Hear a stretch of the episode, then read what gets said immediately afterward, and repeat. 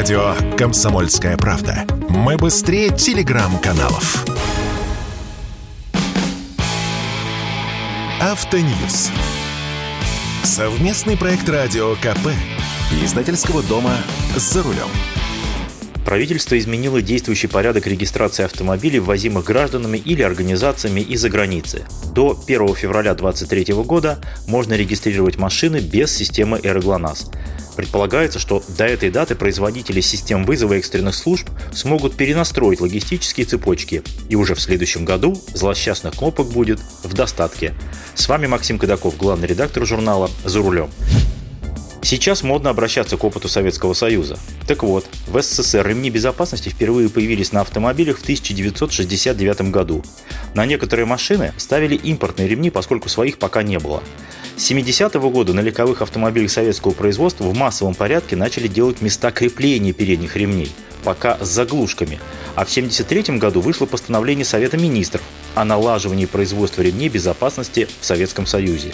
И вот в том же 1973 году их начали выпускать после испытаний на Дмитровском автополигоне и одобрения профильными ведомствами, включая Министерство автомобильной промышленности и МВД. Ремни делали на эстонском предприятии «Норма», о котором слышал каждый автомобилист, потому что автозаводы халтурили и просто бросали упаковку с ремнями в багажник. Покупатели должны были сами прикрутить ремни по прилагаемой инструкции, благо ремни были простые, не инерционные. И лишь в 1979 году в Советском Союзе введено обязательное применение ремней безопасности на передних сиденьях легковых автомобилей. Примерно тогда же некоторые заводы начали ставить ремни и на задние сиденья. Понимаете, Сначала наладили массовое импортонезависимое производство ремней, а уж затем ввели обязаловку по их применению. С ГЛОНАСС получилось с точностью до наоборот. Как-нибудь сделаем, главное ввести обязаловку. Как-нибудь обернулось тем, что простенький в общем-то блок мы не можем выпускать в нужных количествах. И крайнего не найти. Производители говорят, что кнопки есть, установщики, что кнопок нет. Сначала взмолились автозаводы. Нет кнопки и взять негде. Поэтому до 1 августа разрешено выпускать автомобили без кнопки. Так сейчас делают Гранту и трехдверную Ниву. А после 1 августа либо должна быть работающая кнопка, либо завод ее должен доустановить потом через своих дилеров, персонально приглашая покупателей. А теперь проблема захлестнула автомобилистов, которые привезли бэушки из-за рубежа. По части наличия установки кнопок полный бардак, причем степень этого бардака зависит от региона. Где-то кнопок нет вовсе, где-то цены на них подскочили с 20 тысяч до 80. Это за небольшую коробочку, не слабо тогда. Где-то установщики навязывают доп. услуги. Просто кнопку не продадим, только с оформлением СБКТС и электронного ПТС. Ну и так далее. Так если систему нельзя поставить, то может она и не очень нужна? К слову, толковой статистики по эффективности Эроглонас нет. Например, на официальном сайте Эроглонас говорится, что с 2015 года, когда начала работать Эра, количество поступивших сообщений составило 22,3 миллиона, и что якобы тревожные сигналы поступают каждые 3 секунды.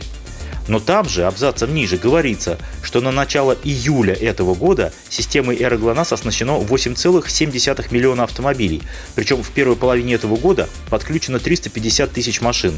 Странно, 22 миллиона сообщений на 8 миллионов машин.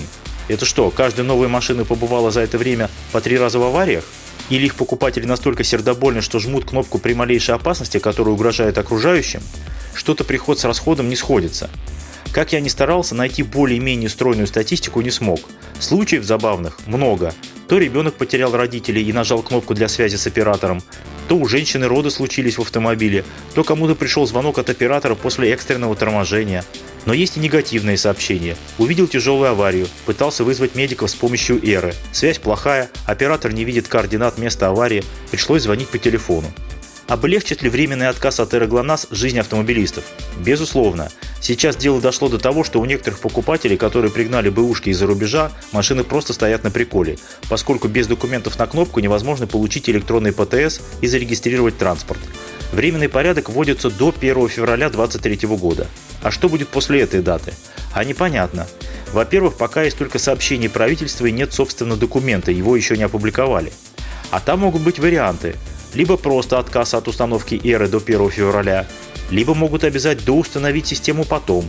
Кстати, жители Дальнего Востока давно уже имеют отсрочку на установке эры. Это меня всегда удивляло. Там что, другие люди живут, и их не надо спасать в случае аварии? Во-вторых, насколько мне известно, Ростех занимается вопросом производства эры, но каковы на данный момент успехи, неизвестно. В-третьих, постановление правительства облегчает именно регистрацию везенных машин. На ценах это сильно не скажется.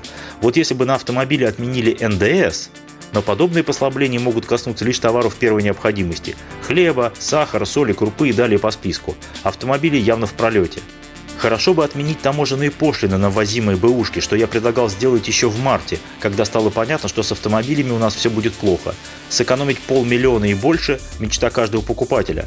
Можно даже ввести ограничения. Например, льготы действуют на автомобиле не старше 5 лет, экологического класса не ниже Евро-5, с рабочим объемом двигателя не более 2 литров и так далее.